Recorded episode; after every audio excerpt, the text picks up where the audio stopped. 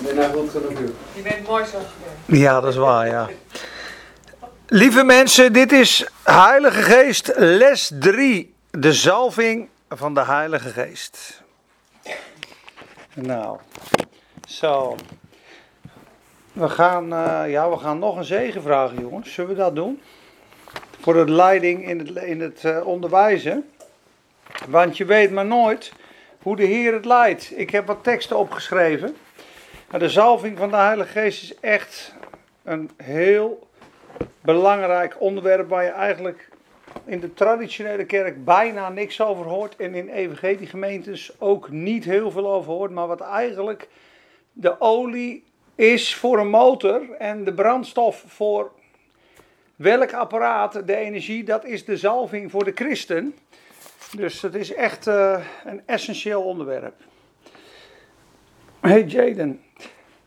Vader, we danken u, Heer, voor de leiding in het woord en het onderwijzen vanavond. We bidden, Heer, dat uw woord voort zal gaan als een tweesnijdend zwaard, verdelende de ziel van de geest en gaat door merg en been en het is een oordeler van de gedachten en de intenties van ons hart. Vader, wij danken u dat ieder juk breekt, dat uw genade en uw zalving zo sterk rust op het onderwijs en op de mensen als ze naar huis gaan, dat zij, heren, lovende en prijzende en springende zijn, heren. Heer, we bidden dat een vreugde vuur in ons aangestoken wordt. Heer, dat mensen vrijgezet worden, doorbraken zien, gunst krijgen, want uw zalving is bovennatuurlijk en oneindig rijk en veelzijdig. Vader, wij danken u daar ook voor. We danken u dat zonder de zalving van de Heilige Geest er helemaal niets gebeurt. In het onderwijs niet, in het aanbidden niet, in het lijden niet, in het dansen niet, in het profeteren niet. Het is allemaal uit u, door u en tot u. En we geven u de dankzegging, de glorie en de eer. Want zonder u zijn wij lege hulzen. Heer, maar als u ons vult, zullen we veranderen in een ander mens, zegt de Bijbel. Heer, en dat bidden we zo. Heer, dat u zichtbaar wordt door ons heen. Heer, op ons. En Heer, met ons. Heer, in Jezus' machtige naam. Toon ons de heerlijkheid, de kracht van uw zalving. En zegen ons vanavond, hoofd voor hoofd. Iedereen. Amen. Amen. Oké, we beginnen in Psalm 89. 89. 89. ah. En ik ben degene die vroeger onderwezen is over de zalving door Benny Hin. In zijn witte pakkie. Waarvan iedereen natuurlijk zei. Die is zo occult als maar kan. Daar werd ik altijd voor gewaarschuwd. Die is occult, die is occult. Hoe heten uw kinderen? vraagt iemand. Het is ook echt. Joas, Isaac en Sarah. Maar dat, dat was een man die zag er een beetje mysterieus uit. En uh, uh, die leerde eigenlijk, daar kreeg ik videobanden van, van Rutger Beukers. En dat keek ik en dat vond ik heel interessant. En veel van de dingen die ik geleerd heb, twintig jaar geleden, zijn de dingen die ik bijna dagelijks toepas in mijn leven. En als hij dat onderwees, is eigenlijk door de jaren heen een van de weinigen geweest die dat deed. Ook de Bijbelschool waar ik was, die gaf veel onderwijs over de zalving. Ik probeer straks uit te leggen wat de zalving is. Uh, maar zonder de zalving van de Heilige Geest gebeurt er niets. Er zit geen kracht in de woorden, er zit geen essentie in de woorden. Het is de handtekening van God op iets. Dus het, een voorbeeld van wat iemand mooi gaf, het voorbeeld wat iemand mooi gaf, was als je een politieagent hebt in zijn joggingpak op de snelweg, dan kan die staan wat hij wil zo, maar dan gaat niemand naar hem luisteren. Want ze zien niet dat hij politieagent is. Maar staat hij in zijn pak, dan ga je vol op de rem als hij staat.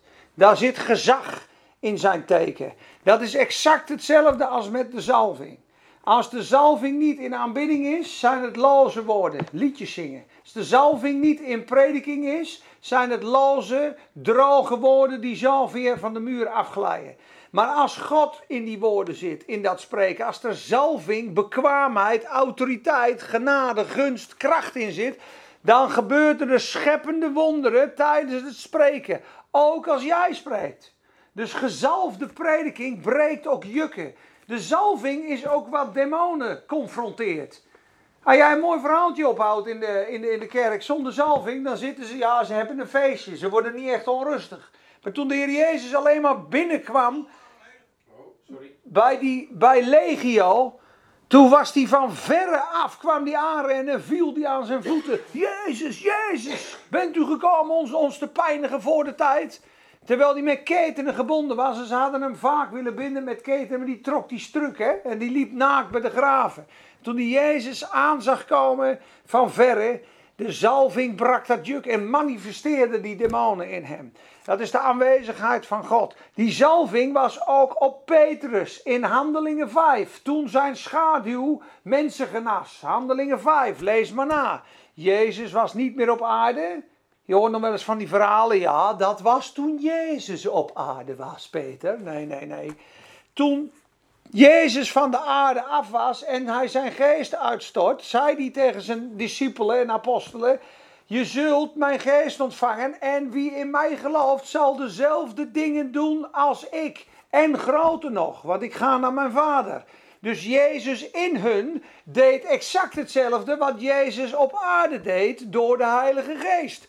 Daarom zegt Petrus in Handelingen 9, of in Handelingen 8 staat, Eneas, Jezus Christus maakt u gezond. Zegt hij tegen iemand die al acht jaar nooit gelopen had. En hij stond. Volgens mij Handelingen 9 toch, of niet? Handeling 9, ja, ik denk Handelingen 9. Maakt even niet uit. Maar die zalving op Petrus, daar legden ze de mensen op beddekens in de straten van Jeruzalem, meervoud. Dus moet nagaan dat eventjes Spakenburg, dat het spui vol ligt, dat de hoffies vol liggen, dat de straten vol liggen met zieke mensen hier, dat binnen misschien wel 12.000. En dat als Petrus langs liep, dat zijn schaduw op hen viel, ja, en zij allen gezond werden. Allemaal, staat in Handelingen 15. Van, van buiten de plaats ook nog kwamen ze ze naar Jeruzalem. Denk je dat dat Petrus was? Nee, natuurlijk niet. Want Petrus zegt in Handelingen 3: Wat zie je sterk op ons? Alsof wij door onze eigen kracht of onze heiligheid deze man gezond hebben gemaakt.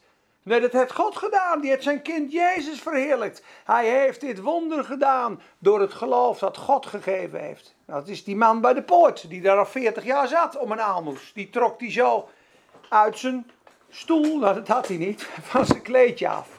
De zalving is nogmaals zichtbaar in het verhaal van de bloedvloeiende vrouw. De bloedvloeiende vrouw had 12 jaar al haar geld uitgegeven alles gespendeerd aan doktoren, maar was alleen maar zieker geworden. Die mocht niet in het openbaar verschijnen met haar bloedingen in het Oude Testament. Ze moest buiten het kamp blijven, maar zij had gehoord van Jezus. En ze had gehoord, ik denk wel eens, wat had ze gehoord? Ik denk dat zou eens een mooie preek wezen. Want Zacchaeus had van hem gehoord. En de bloedvriende vrouw had ook van hem gehoord. Wat had ze gehoord? Ik denk dat ze iets gehoord heeft in de trant, jongen. Die Jezus, jongen. Iedereen geneest. Hij legt zijn handen op de zieke demonen. Kom eruit. Die vorige week had hij met vijf visjes en twee broden. Had hij 25.000 mensen te eten gegeven. En er waren twaalf mangden over. Overal waar hij gaat is wonder en opschudding. Ah, en wat had ze gehoord? Ah, ik ak de zoom van zijn kleed aan zal raken, zal ik gezond worden. En ze gaat door de menigte heen stiekem. Want ze mag niet gezien worden, vermomd. En ze raakt dat kleed aan met geloof. En Jezus voelt, wat zegt hij? Ik voel kracht uit mij vandaan gaan. Wie raakt mij aan? En Peter zegt, wat lopen we nu te zeuren joh. Iedereen duwt tegen je aan. Er staan 50 mensen tegen je aan te duwen. Waar heb je het over? Wie raakt jou aan? Nee, zegt hij, ik voel dat kracht uit mij gegaan is. En toen staat ze daar bevende en trillende. Oh, dochter groot is uw geloof, zegt hij. Ga heen en wees gezond van uw kwaal. Uw geloof heeft u behouden, is de zalving. Want de Heer Jezus Christus zelf is gekomen als mens en was afhankelijk van de zalving. Waarom? Omdat hij tot zijn dertigste geen één wonder verricht heeft. Hij was onderworpen aan zijn vader en moeder, diende hen, was bezig in de dingen van de schrift in zijn vader, was geen vogeltjes aan het opwekken, was geen bijen aan het genezen, was geen dolfijnen aan het verjagen. Dat was hij niet aan het doen. Hij was onderworpen. Totdat hij gedoopt werd in water, is voor jou ook een mooie, en de hemel open ging en hij bevestiging kreeg van God. En door de Heilige Geest in de woestijn geleid werd om beproefd te worden. En na 40 dagen komt hij vol van de Heilige Geest uit de woestijn. Komt hij in Cana, doet hij zijn eerste wonder. En Jezus zegt, de zoon kan niets doen uit zichzelf. Johannes 5, vers 19. De zoon kan niets doen uit zichzelf. Maar wat hij de vader ziet doen of hoort spreken, zo doet ook de zoon. Daarom zegt Handelingen hoe God Jezus van Nazareth gezalfd heeft met de Heilige Geest en met kracht. En hij ging rond, hij ging rond goeddoende, genezende iedereen die door de duivel overweldigd waren. Dus Jezus had de zalving nodig om demonen jukken te breken, om ziekten te genezen, om wonderen te verrichten. Want hij kon niets doen zonder God, zonder de zalving. En zo behoren wij ook te wandelen. Dus dat is even een inleiding. Maar dat mannetje in dat witte pakje, die vertelde ons over de zalving. En ook dit stuk las hij in. Dat is Psalm 89, vers 20. Heel krachtig stuk. En de zalving doet gigantisch veel dingen. Er is een zalving voor aanbidding. Er is zelfs een zalving om zaken te doen. Wist je dat? Het is een bekwaamheid van God. Als Gods zalving en Gods gunst op je is, alles wat je aanraakt verandert in goud. Wat zeg je? Psalm 89, vers 20. Ja, Psalm 89, vers 20. Eens hebt u in een visioen gesproken over uw heilige en gezegd: Ik heb een held van hulp voorzien. Ik heb een verkorene uit het volk verheven. Ik heb David, mijn dienaar, gevonden. En met mijn heilige olie heb ik hem gezalfd. With my holy oil. Ja? Let op. Mijn hand zal hem doen stand houden. Dat doet de zalving. Hij zal je doen stand houden. Mijn arm zal hem sterk maken. Geestelijk sterk. Door de zalving. Geen vijand zal hem overweldigen. Door de heilige zalfolie. Is de overwinning voor de christen. Want ieder juk breekt door de zalving. Als jij met de zalving en de kracht van de Heilige Geest door het leven gaat, is er geen duivel die jou aan kan. Als jij zonder de zalving in eigen kracht loopt, ben jij een schietschijf voor de boze. Wist je dat? Moet je als christen in een terugval naar een, naar een party gaan. Naar een of andere houseparty, dansparty. Daar ziet de duivel allemaal duisternis. Daarna komen er twee lichtjes aanlopen zo. Die, die geen bescherming hebben. Nou, dan weet je wel wat hij aan gaat vallen. Maar als je daar komt in de kracht van de Heilige Geest, dan ziet hij een brandend vuur. Dan denk je, ja, ik hier niet heel gauw wegga, dan sta, sta ik zelf in de fik straks. Want de zalving is oersterk. En vroeger werden de priesters ook gezalfd met die heerlijke parfum en die reukenolie. Dat staat in Exodus 25 of in Exodus 30 volgens mij. Dat gaat over de facetten van de Heer Jezus. De, de kaneel, de kalmoes, de mirre, het lijden, de opstanding, de kracht van de Heer Jezus. Al die zaden werden in olie gedaan. Er was een hele mooie parfum en die smeerden ze op die priesters. En dat zijn allemaal beelden van de Heer Jezus. Dus op het moment dat je de zalfolie in gebed toepast. Want je kan gewoon zeggen, Heer dank u voor verse olie op mijn hoofd vandaag. Mag je gewoon bidden. Het is wel eventjes stil zijn. Mag je gewoon bidden. Op het moment dat dat gebeurt, giet God zijn leven en zijn volheid gewoon over jou uit. Dan zie jij in de geest als Christus. Je ruikt als Christus, je doet als Christus. Dat is een groot wonder, mensen. Dat is echt een groot wonder. Dat God zijn geest uitstoot op een zwak vat en dat verandert in Jezus zelf. Door de Heilige Geest. Want het is Jezus zelf, jongens. de Heilige Geest. Maar die zalving beschermt je dus voor de vijand. Geen vijand zal hem overweldigen, geen onrechtvaardige zal hem onderdrukken. Maar ik zal zijn tegenstanders verpletteren voor zijn ogen. Wie hem haten zal ik treffen. Mijn trouw en goede tierenheid zullen met hem zijn. Dus de trouw en de goede tierenheid wordt, is, is in je ervaring in de zalving. Mijn horen zal in zijn haam opgeheven worden. Weet je wat dat betekent? Wie weet wat dat betekent in de Bijbel? Horen. Gezag. Gezag, goed zo. My horn shall be exalted. Betekent dat God je gezag, je autoriteit en je gebied vergroot door de zalving. Daarom zegt hij ook, ik maak je het hoofd en niet de staart. Je bent een kind van mij. Ik ben, ik, je bent het hoofd en niet de staart. Promotie komt van de Heer hoor. Moet nagaan dat jij een zakenman bent, of een vrachtwagenchauffeur, of een leraar, en je hebt Gods geest in je, Gods bekwaamheid, Gods wijsheid, Gods zegen, Gods gunst, en je zou dan in de vergadering verliezen van ongelovigen, of in je werk, of in wat je ook doet. Uiteindelijk zal die vrucht zichtbaar moeten zijn, dat ze zeggen, ja, maar dat is een geweldige leraar, of dat is zo'n ontzettend bekwaam iemand, dat is gewoon bijna niet, bijna niet normaal, dat is de gunst van God. We hebben iets wat is onbetaalbaar. En de zalving is ook niet na te doen door acteurs. Daarom zijn de topacteurs, die hebben wel eens een christelijke film gespeeld. Dan zie je gewoon, ze hebben de zalving niet. Ze hebben de Heilige Geest niet. Ze kunnen, ze kunnen heel christelijk of heel fijn of heel leuk doen, maar je kunt die zalving niet kopiëren, want dat is de Heer Jezus zelf. Het is heel uniek. Je horen zal opgeheven worden. Ik zal zijn hand op de zee leggen, zijn rechterhand op de rivieren. Hij zal tot mij roepen, u bent mijn vader, mijn God en de rots van mijn hel. Ik zal hem tot een eerstgeboren zoon maken, tot de allerhoogste van de koningen van de aarde.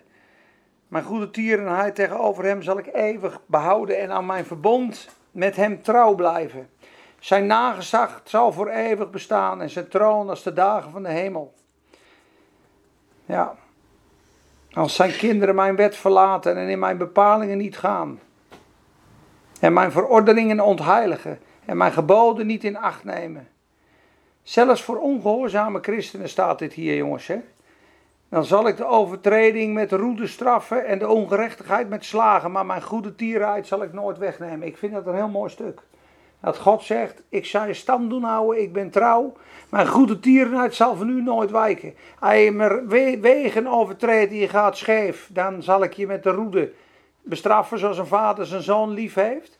Maar mijn goede tierenheid haal ik nooit van je weg. Ik vind het heel bemoedigend.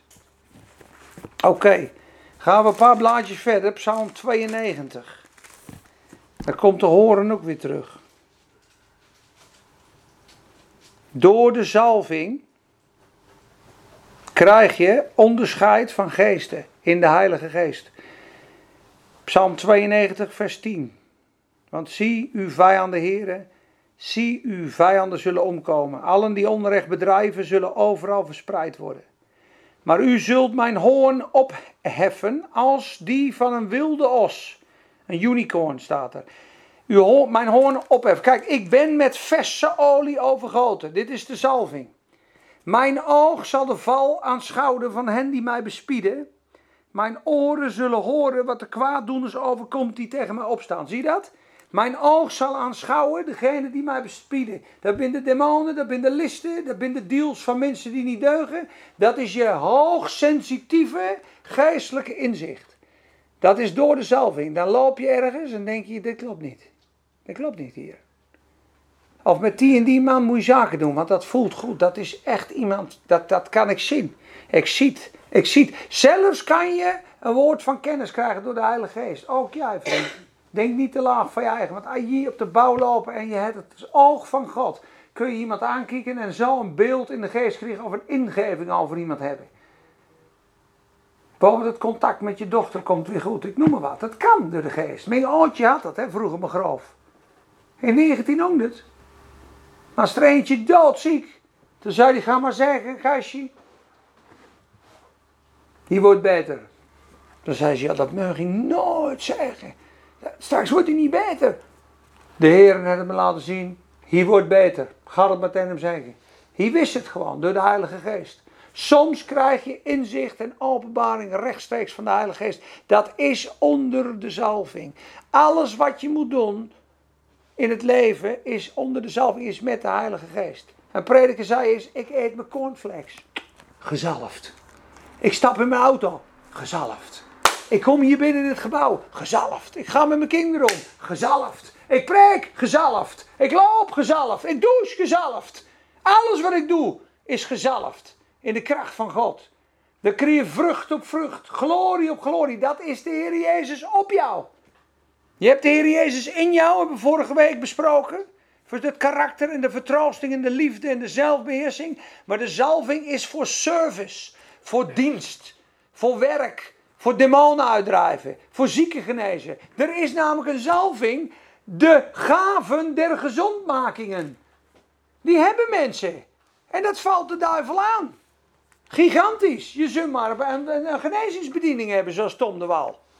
Elke week staat mijn hoofd in de krant. Elke week word ik verketterd. Elke week. Dus een autistische jongen genezen, die heeft getuigd, ik ben van mijn autisme eh, verlost. De hele autistische wereld over me heen. En alle wetenschappers over heen. En deze adder en deze rat. En was hij wel erg ziek. En was hij dit. En de nieuwe Jomanda. En zo gaat het maar. Terwijl die jongen al twaalf jaar zich eigen uitstrekt. En de gave der gezondmakingen heeft. Dus die staat ergens. Het is niet hij die dat doet. God heeft hem een zalving gegeven. En de zalving is in drie delen. Die kan steeds sterker worden. Vroeger kreeg je een lepers anointing. Dan was je melaats en dan werd je op een gegeven moment gezalfd. Als je beter was, kwam het bloed van Christus, werd je gezalfd. Dat is een anointing, een zalving voor, laten we zeggen, voor de beginners. Je bent een kind van God, je bent gezalfd, je drinkt van het woord en je groeit. Daarna, als je het woord induikt, je leest, je dient, je bidt, je bent aan het groeien, krijg je een priesterlijke zalving. Dan ga je al een laagje dieper. Dan word je tussen het volk en God ging je staan. Je bidt voor andere mensen. Je dient. Je eet van de toonbroden. Je krijgt de openbaring. Daarna, als je trouw was, kreeg je een kingly anointing. Een zware, dikke zalving van God. En er zijn maar een aantal mensen die zo trouw zijn, die zo godsvrezend zijn, die hem zo dienen, dan zegt God, jou zalf ik voor een hele speciale taak. En dat zijn mensen, die komen ergens binnen en dan beginnen alle demonen te, te manifesteren. Dat is een koninklijke zalving met zoveel gezag en zoveel kracht. Dat zat op Petrus, dat zat op Paulus. Paulus had natuurlijk een koningssalving. Zijn gordeldoeken en zweetdoeken. Kennen jullie dat verhaal? De, gordeldoeken en de zweetdoeken van Paulus? Maar dat staat in Handelingen 19, hè?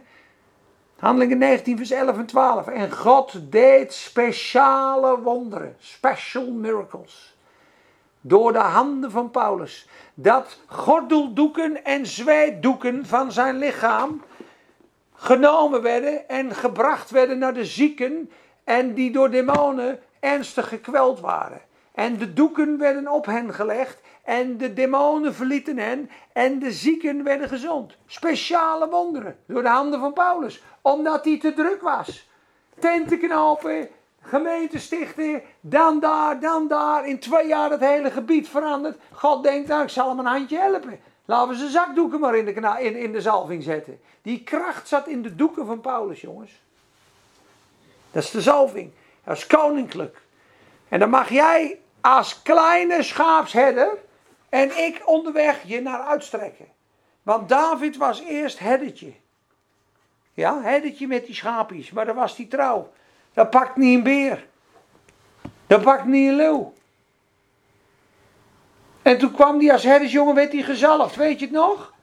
Hij werd als koning gezalfd. Hij denkt, nou, nou hebben we het hen.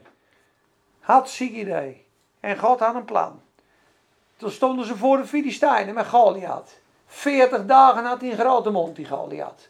En die bespotte de God van Israël. En al zijn broers, al zijn getrainde mannen, die waren geïntimideerd. En toen was het eten op. En toen kwam kleine Davidje, kwam eten brengen. En die hoorde, wat is er aan de hand, zei hij. En die Filistijn die zit ons al veertig dagen te intimideren. Toen zei hij, wie is die onbesneden Filistijn, die ruziezeuk met mijn God? Heb ik zijn kop eraf hakken. En toen lachten ze mij, wat moet jij joh, snotneus? Toen zei hij, ik wil met Saul spreken, ik wil met de koning spreken. En ze leidden hem voor Saul en hij zei, ik pak hem. en mooi geld, serie David. En Saul zei, als dat je lukt, krijg een dochter en een deel van het koninkrijk. Neem mijn zwaard maar en doe dat, dat ding maar aan. Dat stond niet daar. In die grote panzer en die kon ze eigenlijk niet bewegen. Hij zei, nee, dat is ook een beeld, als je de zalving van een ander na gaat doen, dan raak je in de problemen. Dus als je iemand ziet die heel goed kan gitaar spelen of zingen en je wil ook op hem lijken en je gaat zijn hanna's aandoen, dan voel je je niet lekker. Het hanna's van Saul was niet gemaakt voor David. En zo heeft God voor jou een hanna's en voor jou een taak. En als loop je als een of andere zombie zo, dan had het nog goed gekomen met uh, David. Maar hij ging met vijf gladde stenen en een slinger. En God zal deze onbesneden Filistijn in mijn handen geven. En die ging in geloof. Want hij vergeleek de reus met God. En de broers vergeleken de reus met hunzelf. En ze werden geïntimideerd, want die was zes ellen hoog. Hè? Zes, zes, zes. Zes ellen. Hij was 3 meter 70, 3 meter 80 hoog, jongens. En hij had zes vingers en zes stenen. En dat is de duivel, een beeld van de duivel. En David is een beeld van Jezus. Maar David ging in de zalving. En die had één plekje onbedekt. Dat was zijn pochtplekje. Er is één plek waar jullie kunnen raken, als op een verhaft. en iemand zei, de duivel heeft altijd één plekje waar je kunnen raken. Er is altijd, in elke strijd die wij krijgen, is er een oplossing, is er een plek waar de Satan verslagen wordt. Zelfs in die gevangenis met Paulus en Barnabas met hun benen in het blok. Toen zei iemand, weet je wat de fout was van de Satan? Dat die Paulus en Silas in dat blok in die, in die binnenste kerken gestopt had. Vond ik wel mooi. Ja, ze met z'n tweeën in dat gevangenisje zei, zei hij, maar wat twee vergaderd zijn in mijn naam, daar ben ik in het midden. Toen ben ze gaan prijzen, toen knalden die hele gevangenis in elkaar. Domme duivel, weet je wel. Maar er is altijd een plek onbeschermd in zijn hoogmoed. Maar waar kwam die steen? Recht in zijn voorhoofd.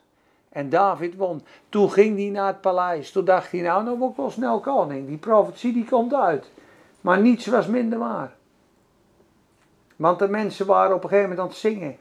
Saul heeft er duizend verslagen. Ja, David heeft er tienduizend verslagen. En toen wie die jaloers. Toen dacht hij, die kleine snottaap, die moet natuurlijk niet mijn eer en mijn glorie gaan eh, stelen. En toen kreeg hij een boze geest van de heren op hem op een gegeven moment. En gooide niet met speren naar David, want David moest op zijn harpie komen spelen. Om die boze macht te doen temperen. En toen moest hij vluchten voor zijn schoonvader. En toen heeft hij in grotten en spleten geleefd. Met 600 zeer bedroefde mensen.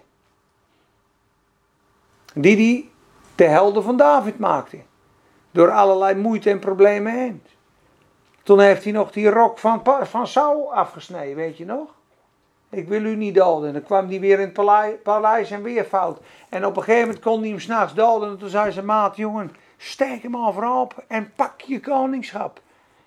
Nee, ik zal de gezalfde des heren niet aanraken, zei hij. Hij had respect voor de gezalfde des heren. God heeft die man geoordeeld, ge, gezalfd en God oordeelt over hem, niet ik. En hij moest wachten. En na dertien jaar kwam hij pas op de troon. Hij ging van herderlijke zalving naar woestijn en priestelijke zalving naar koningszalving. En dat is voor ons allemaal weggelegd. Wij zijn allemaal kinderen van God, die allemaal herdersjongens en boeren, herdersdochters zijn. Maar God heeft voor ons allemaal een koningschap en een plaats bereid. Allemaal. Denk nooit te klein, want de zalving op Maria en Maria en Maria is Christus zelf. En die kan boven bidden en beseffen. En zelfs bij Saul stond er in 1 Samuel 10: De geest des Heeren zal vaardig over u worden, Saul. En gij zult veranderen in een ander mens. En hij begon te profiteren. Wat denk je wat er gebeurde met Samson? Dat is ook de zalving. De Filistijnen over u. Hup. En de touwen die als vlas gingen. Dus de zalving is van essentieel belang, jongens. De rechtvaardige, vers, uh, Psalm 92, vers 13. De rechtvaardige zal groeien als een palmboom. Hij zal opgroeien als een ceder op de Libanon. Dat betekent, een palmboom is in de woestijn, heeft zijn wortels diep. Die kan grote stormen aan en die kan droogtes aan. Die kan ook beproevingen aan. Als je in de zalving van God bent, is tegenslag en beproeving is jouw voedsel. Zonder de zalving bezwijk je, droog je uit. Maar hij zal zijn als een ceder op de Libanon. De Libanon is de woestijn. En wie in het huis van de Heere geplant zijn, mogen groeien in de voorhoven. In de voorhoven. Dus de zalving vernietigt het juk. Wat op mensen ligt. Zonder de zalving gebeurt dat niet. Daarom bijvoorbeeld ook. De zalving gaat door het geloof. Want je weet dat de discipelen in Matthäus 17 bij de maanzieke knaap zijn. En als je dat stuk goed bestudeert, dan is dat als Jezus met drie man, drie van zijn discipelen op de berg geweest is. En van die berg naar beneden komt. En dan komen zijn discipelen bij hem. Er is hier een vader met een maanzieke knaap. Er staat maanziek, lunatic. In het Grieks staat hier epileptic. Dat klopt wel, want zijn vader zegt: soms grijpt een geest hem aan en schuimt op zijn lippen en gooit hem in het vuur en hij schudt hevig. Dat is een epilepsieaanval. Dat is een demon. Maar ik ben bij uw discipelen geweest, maar zij konden hem niet genezen. Ditzelfde stuk staat in Lucas 9, exact hetzelfde verhaal. Maar het eerste vers van Lucas 9 zegt: Hij gaf hen macht over alle ziektes en elke demon. Dus aan het begin van het hoofdstuk zegt God: Hier de kracht voor alle ziektes en voor alle demonen. 40 versen later komt de maanzieke knaap ten tonele. En de negen discipelen konden het niet. Dat is een groot geheim, dit hoofdstuk. Staat ook in Matthäus 17. Lees thuis maar na. En Jezus zegt niet, ja, maar het is ook niet aan jullie om te genezen, want dat doet God. Dat zegt hij niet. Ze zeggen eigenlijk, heren, waarom konden wij hem niet genezen? Dat vragen ze. Jezus zegt, hoe lang moet ik u nog verdragen? Ongelovig geslacht, breng hem hier. Die wordt gebracht, die zoon begint te schudden en zijn vader gaat op zijn knieën en die zegt, heren, indien gij wilt. En dan zegt hij, als gij kunt geloven, alles is mogelijk voor wie gelooft. Dan zegt die vader, Heer, ik geloof. Maar kom mijn ongelovigheid te hulp. En hij bestrafte de geest en de jongen werd als dood. En hij was daarna gezond en ging terug naar zijn vader. Mijn vraag aan jou, was het Gods wil dat die jongen genezen werd? Jazeker. Het was Gods wil. Konden de discipelen het? In de kracht van, eh, van de naam van Jezus. Maar deden ze het? Nee. Nou, ik denk niet dat ze het deden. Nee. Nee. Ze, staan, ze stonden te reden, twisten, te discussiëren boven het lichaam. Ze hadden een theologische vergadering. Waarom het niet zou lukken. Maar dan komen ze gelukkig bij Jezus daarna. Zeggen ze, heren, waarom konden wij hem niet genezen? Moet je eens nagaan wat daar allemaal in die vraag zit. Het zou normaal moeten zijn dat het gebeurd zou hebben. Toen zegt hij, vanwege jullie ongeloof. Niet die maanzieke knaap, niet diegene met uh, zijn vader, vanwege jullie ongeloof. Maar ik zeg u, dit geslacht, zware demon, gaat niet uit dan door bidden en vasten. Dus er is een zwaardere laag van demonen en van ziektes waar het soms niet lukt. En wat wij vandaag de dag zien, als negen mensen bidden voor iemand en het lukt niet, God wil het niet. Hij had geen geloof. Het is niet Gods tijd. Het is niet Gods bedoeling. God wil hem een les leren. Het is allemaal onzin. God wou het wel, want Jezus zei: breng hem maar hier. De discipelen, door gebed en vasten, hadden wel het kunnen redden. Want ze hadden de macht over deze demon. Dit is ook de zalving. Dit is ook de zalving. Ik weet niet eens hoe we hier gekomen zijn, maar. Weet iemand hoe we hier gekomen zijn of niet? Even een slokje water. Wil je een flesje, een flesje even aangeven? Ik vond het mooi vorige week. Je had het over de rechtvaardigen, over de palmboom. Ja, Met zijn wortels en zo kwam hij op een gegeven moment. aan. ja, ja, ja, precies ja. Nog Heel apart. Hey Niels, hoe is het broer? Nielsje Smit, ja, die zou ook, ja, dat gaat over de zalving, maat. Misschien is dat de zalving over Niels Smit heen. In Jezus' naam, halleluja. De zalving vernietigt het juk. Er wordt geen één juk vernietigd dan door de zalving. Als de zalving sterk op je wordt, gaan de jukken kapot. Als er gebeden wordt met kracht en geloof en Christus zit in je stem, dan gebeurt het. De zalving onderwijst. Dat hebben we in de 1 Johannesbrief gehad. Maar de zalving die u van hem ontvangen hebt, leert u van alle dingen en onderwijst u en leidt u in de volle waarheid. De zalving is een persoon. Zie je dat? Hij is een leraar. Hij leert je. Dus zonder de zalving kun je de Bijbel niet eens verstaan. Daarom is voor een ongelovige dit een gesloten boek. Hij leest dit en denkt, wat is dit voor een hardkoud wetboek? Hij ziet niet de geestelijke adem van Gods geest, want de Heilige Geest heeft dit geschreven. Maar als jij bidt, Vader, zalf mijn ogen, open mijn hart, geef dat ik de woorden van deze schrift mag ontvangen. Ontdek mijn ogen dat ik de wonderen mag aanschouwen, mag ik de Here zien. Lees je Bijbel in de zalving. Zalf je ogen. Niet met echte olie, dat hoeft niet. Je hoeft geen olijfolie te pakken, maar je zegt gewoon: Heer, zalf mijn ogen. En je gaat lezen. Geloof mij maar dat je hart open gaat en dat je een andere bril hebt en dat je het woord leest. En denkt: Wauw, wauw, wauw. Ik adem God. Ik eet God. Gaat goed?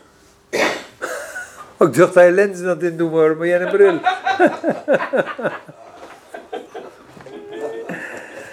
Oh. In Prediker staat ook een mooi vers. Ik geef wel wat teksten, maar dan moet je maar eens naluisteren. In Prediker 9, vers 8 staat ook: Laat uw kleren altijd wit zijn en laat op uw hoofd geen olie ontbreken. Let your garments be white always. Dat betekent garments. Maar wie weet wat garments voor staat, geestelijk, in de Bijbel? Kleding. Waar staat kleding voor in de Bijbel? Voor je wandel. Voor je wandel en je handel. Let your garments be white always betekent laat je handel en je wandel rein en schoon zijn. Zorg niet dat je bevlekking hebt, dat je zonde hebt, dat je onrechtvaardig wandelt, stiekem dit, stiekem dat. Dat bevlekt jou. Dat bevlekt niet jouw geest in Christus, want die is schoon en gewassen, maar wel jouw kleed. En hij met vieze kleren staat, vieze kleren wandelt, dat is niet normaal. En dan ga je stinken. Daarom is het ook het waterbad van het woord. Het is een lekker douche, hè, geestelijk. Wist je dat? Hij terugkomt van je werk je stinkt, ga je douchen. Maar als je wandelt en je hebt gehandeld, er zit een stof aan je voeten. De Heer Jezus maakte de voeten schoon.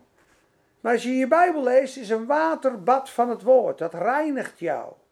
Dus als je je kleren weer schoon wil maken, breng je je leven in lijn met Gods woord. Laat je kleren altijd wit zijn en laat je hoofd geen olie ontbreken. Betekent doe alles in het licht en wandel met de Heilige Geest. Dat is een hele praktische les dit, dit toepassen. Maar spreek het maar gewoon uit, 's morgens. Ik spreek bijna elke dag uit. Heer, dank u wel.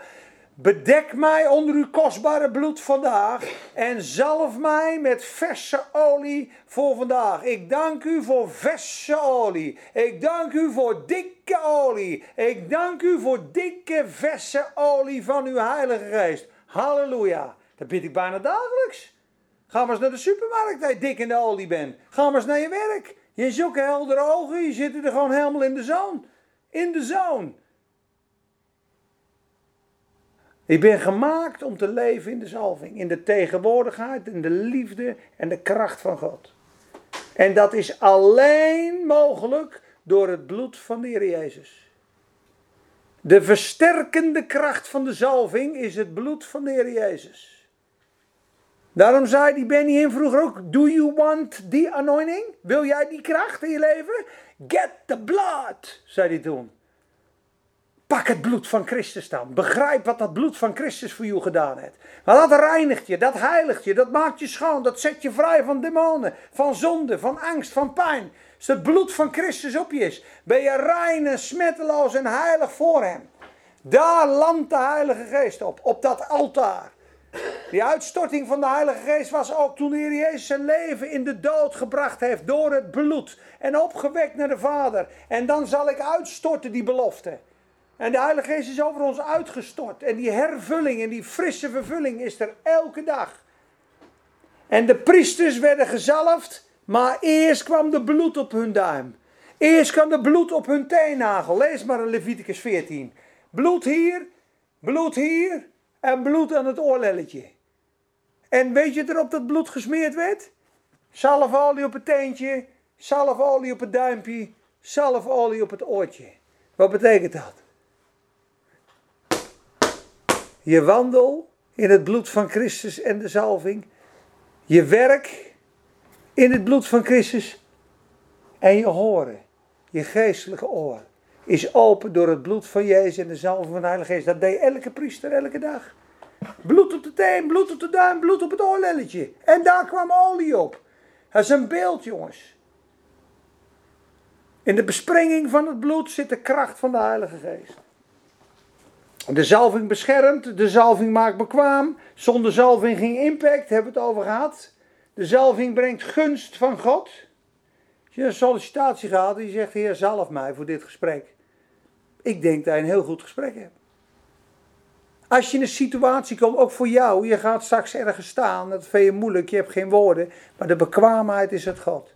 Als jij vraagt, vader, geef mij een verse zalving, voor vanavond om de woorden te spreken die u wil dat de mensen horen in alle wijsheid. Ik heb het niet, Heer, maar u hebt het wel.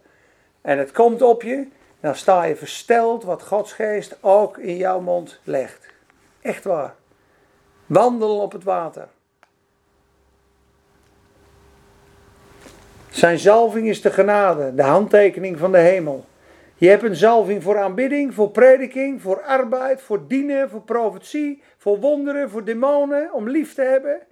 De geest van God en de zalving op Simpson. We hebben het allemaal gezien. Nu ga ik jullie een heel leuk iets in de Bijbel laten lezen wat jullie denk ik nog nooit gehoord of gezien hebben. Dat is echt bijzonder. Dat staat in 2 Koningen 13. 2 Koningen 13. Ik ben benieuwd of jullie het kennen. Denk het wel.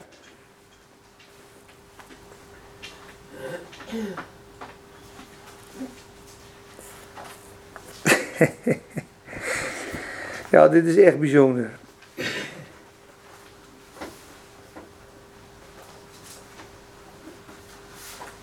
Ja, dit is een geestelijk stukje. En daar sluiten we denk ik mee af. Want we zitten op ja, 43 minuten. Nog even een paar stukjes. Marcus 5, de bloedvloeiende vrouw, hebben we ook gehad.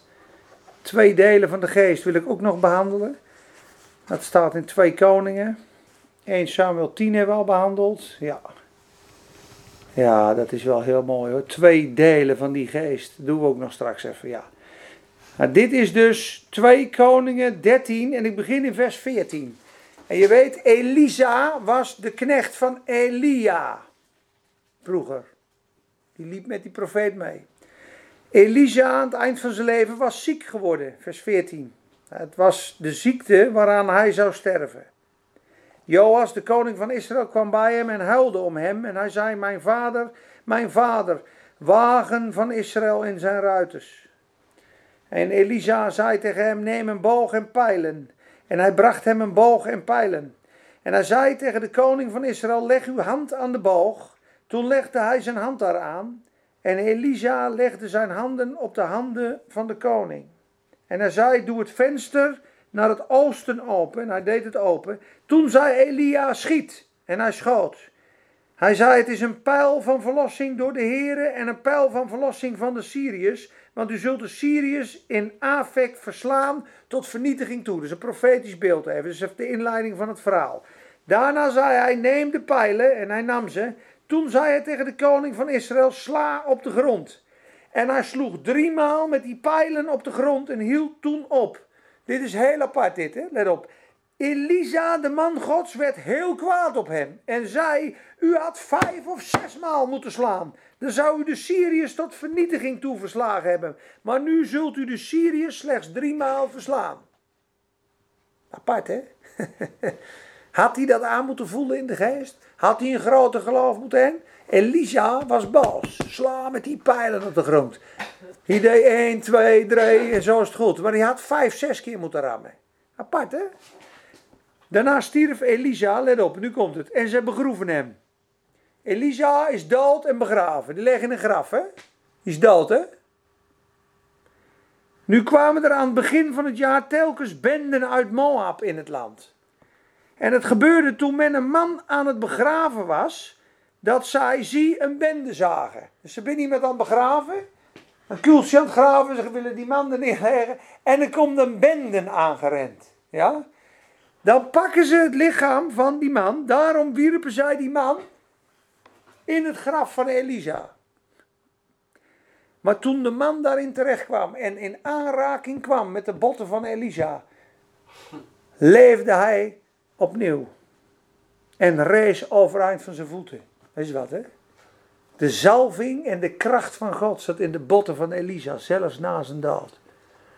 Dus er hebben hier een dooie op de botten van Elisa gegooid. En hij stierf. Wie wist dit al? Jij wel, hè? Bijzonder, Maria, hè? Moet nagaan dat jouw botjes straks ook ergens liggen, dat er een paar... Uh, dat er een paar gasten een snoekdoek nemen op je botten. Die, die springen gewoon een nieuw wereldrecord. 12 meter 50 springen ze de lucht in gewoon. Niet normaal. Huppakee! Lekker! Iron Kartel! Jelte Kloens, 2 Koningen 1321. Power in the bones. Maar, ja. Ik heb wel eens ervaren ook bij, uh, bij bepaalde heiligen, uh, waar, staan hun botten dan liggen, dat er een bepaalde goddelijke geur is. Ik zou het niet weten. Ja, oké. ik heb dat zelf ervaren bij twee heiligen zelfs. Eentje in uh, Amerika, eentje was in... Uh, en wie waren die heiligen? Ja, dat is een goede vraag. Uh, eentje was... ik weet het even niet uit mijn hoofd. ik moet dat even opzoeken. Maar ik, ik ruik een bepaalde goddelijke geur, zeg maar. Een bepaald soort bloemen. en dat is heel typisch, zeg maar. Dus dat, dat wou ik jullie even meedelen, zeg maar. Dat is echt een... Je, je kan de zalving ruiken, zeg maar. Oké, maar jij bent ook een heilige, hè? Ja, ja, maar oké. maar oké, ja, maar het, het, het kan. het kan, het kan. Ik heb het nog niet uh, meegemaakt, maar het kan. Uh, Wij zijn allemaal heiligen. We zijn uit, apart gezet ja, door God. Ja, precies. Maar goed, uh, ik heb nog een mooi verhaal om mee af te sluiten. Dat is ook hartstikke mooi. Het gaat over de geest. Anita Koelewijn. Groetjes aan iedereen van ons. Ja, als het goed gaat. Groetje van Anita. Dank u. Let op. Elia wordt weggenomen. En Elisa liep met hem mee. En er wordt vele malen beproefd om natuurlijk te denken. Hij wordt tot drie maal beproefd om op natuurlijk vlak te denken. Maar hij heeft een gigantische visie om te grijpen wat ik je nu ga vertellen. En dat is met de zalving ook. De stelregel, de vuistregel voor de zalving is: The anointing is not taught. Het is niet onderwezen, it is caught. Je moet het grijpen. De zalving moet je grijpen. Het is niet dat je zo zit ja, leer, leer je maar over de zalving en dat het gebeurt. Je moet alert wezen en als die zalving en die golf daar is en die kracht van God, moet je hem grijpen. En daar gaat dit stuk over. Grip, grijpt die anointing. Hoe zeggen ze dat in het Engels? Grijpt die anointing. Grip. Take a grab the anointing. Hallo. Oh. Maar let op, het gebeurde nu toen de Heer Elia in een storm zou opnemen in de hemel, dat Elia met Elisa uit Gilgal wegging. Met z'n- Oh, sorry. eh 2 Koningen 2, vers 1. Sorry. 2 Koningen 2, vers 1. Dat is het laatste stukje. De zalving is niet onderwezen, niet begrepen, maar wel te grijpen. It's not taught, it's caught. Let op wat hier staat. Elisa, Elia zei tegen Elisa, blijf toch hier, want de Heer heeft mij naar Bethel gezonden. Dat is de kerk, het huis van God. Maar Elisa zei, zo waar de Heer leeft en uw ziel leeft, ik zal u niet verlaten. Dat is één, vasthoudend. Toen gingen zij naar Bethel. Toen kwamen de leerlingprofeten die in Bethel waren, de stad uit naar Elisa en zeiden tegen hem, weet u dat de Heere heden uw meester van u zal wegnemen? Moet nagaan, er zijn wel profetenscholen in de Bijbel. Dus profetie kun je wel leren. De dochters van Filippus bijvoorbeeld, handelingen 21, waren profeten. Je hebt profetenscholen. Moest nagaan, die leerlingprofeten die komen bij Elisa en die zeggen, vandaag wordt je meester van je genomen. En hij zei, ik weet het ook, zwijg erover. Elia zei tegen hem, Elisa blijf toch hier, want de Heer heeft mij naar Jericho gezonden. Jericho spreekt van spiritual battle. Van gebedstrijd en geestelijke strijd. En hij zei, zo waar de Heer leeft en uw ziel leeft, ik zal u niet verlaten. Toen kwamen zij in Jericho. Toen kwamen de leerlingprofeten die in Jericho waren naar voren, naar Elisa toe. En ze zeiden tegen hem, weet u dat u heden uw meester van u zal wegnemen? Hij zei, dat weet ik zelf ook, zwijg hierover. In Jericho weten ze het ook. En Elia zei tegen hem, blijf toch hier, want de Heer heeft mij naar de Jordaan gezon- gezonden. Descending. Dus wat het precies geestelijk betekent, ik ben, ik ben geen alles weten, maar hij ging eerst naar Bethel, het huis van God, dan naar Jericho door een strijd. En de Jordaan betekent afdalen, klein worden. Misschien moet je wel heel klein worden. Maar na de Jordaan is altijd een nieuw seizoen. Als je door de Jordaan heen gaat. Descending. Jezus was ook in de Jordaan. Ja? Hij zei, zo waar de Heer leeft en uw ziel leeft, ik zal u niet verlaten. En zij gingen beide verder. En de vijftig man en de leerlingprofeten gingen erheen en bleven op grote afstand staan. En beide stonden bij de Jordaan. Toen nam Elia zijn mantel, rolde hem, hem op en sloeg op het water. Dat werd naar beide zijden verdeeld en ze gingen beide heen over het droge. Het gebeurde nu toen zij overgestoken waren dat Elia tegen Elisa zei: Vraag mij dan toch wat ik voor u doen zal, voordat ik van u weggenomen word. En moet jij eens kijken, wat vraagt Elisa aan Elia? Hij had hem van alles kunnen vragen. Maar hij zegt, laat er toch twee delen van de geest die op u zijn, op mij zijn. Ik wil die zalving. Twee dubbele delen van wat die zalving van jou is. Dat wil ik hen, zegt hij. Die kracht van God. En geloof het, kijk het maar na in je Bijbel. Elia heeft acht opgetekende wonderen. Elisa heeft 16 opgetekende wonderen in de Bijbel. En dat laatste wonder heb je net gelezen. Dat iemand uit de dood opwekte. Met zijn botten nadat hij dood was. Was het zestiende wonder van Elisa. Doe mij toch twee delen van de geest die op u rust. Laten we daar maar mee eindigen. Jongens, wees hongerig naar de zalving. Zoek naar de zalving. Bid om de zalving. Grijp de zalving. Ga met gezalfde mensen om. Lees gezalfd. Bid gezalfd. Zing gezalfd. Zoek ernaar. Onderwijs. Leer het. Zoek er dingen over op. Tik in op YouTube de zalving. Die anointing. Hoe opereer ik erin? Want het is van essentieel belang voor het hele christelijke leven. Dit wordt bijna nooit onderwezen en het is een van de grootste geheimen van het christelijke leven. De verbinding valt weg. Van wat? Ze hebben geen verbinding meer met je. Oh, wat erg. Nou ja, ik word geappt dat ik geen verbinding Oh, wat erg. Nou ja, het is ook wel leuk als iedereen het kan volgen. Nou toch? Nee, maar dat is ook heel erg. Want het gaat over de zalving. De duivel en net zijn donder haalt en net iemand in de storingen zet. Oh, dat kan ook. Lieve mensen, God zegen. Ik ben er weer, zegt ze. Ik ben er weer. Ja, maar ja, je zit er in Malaga. Daar is een heel geen zendmaster, joh. Er zit er, een, er zit er een op een stroom op te wekken voor, de, voor, voor, de volgende, voor de volgende seizoen.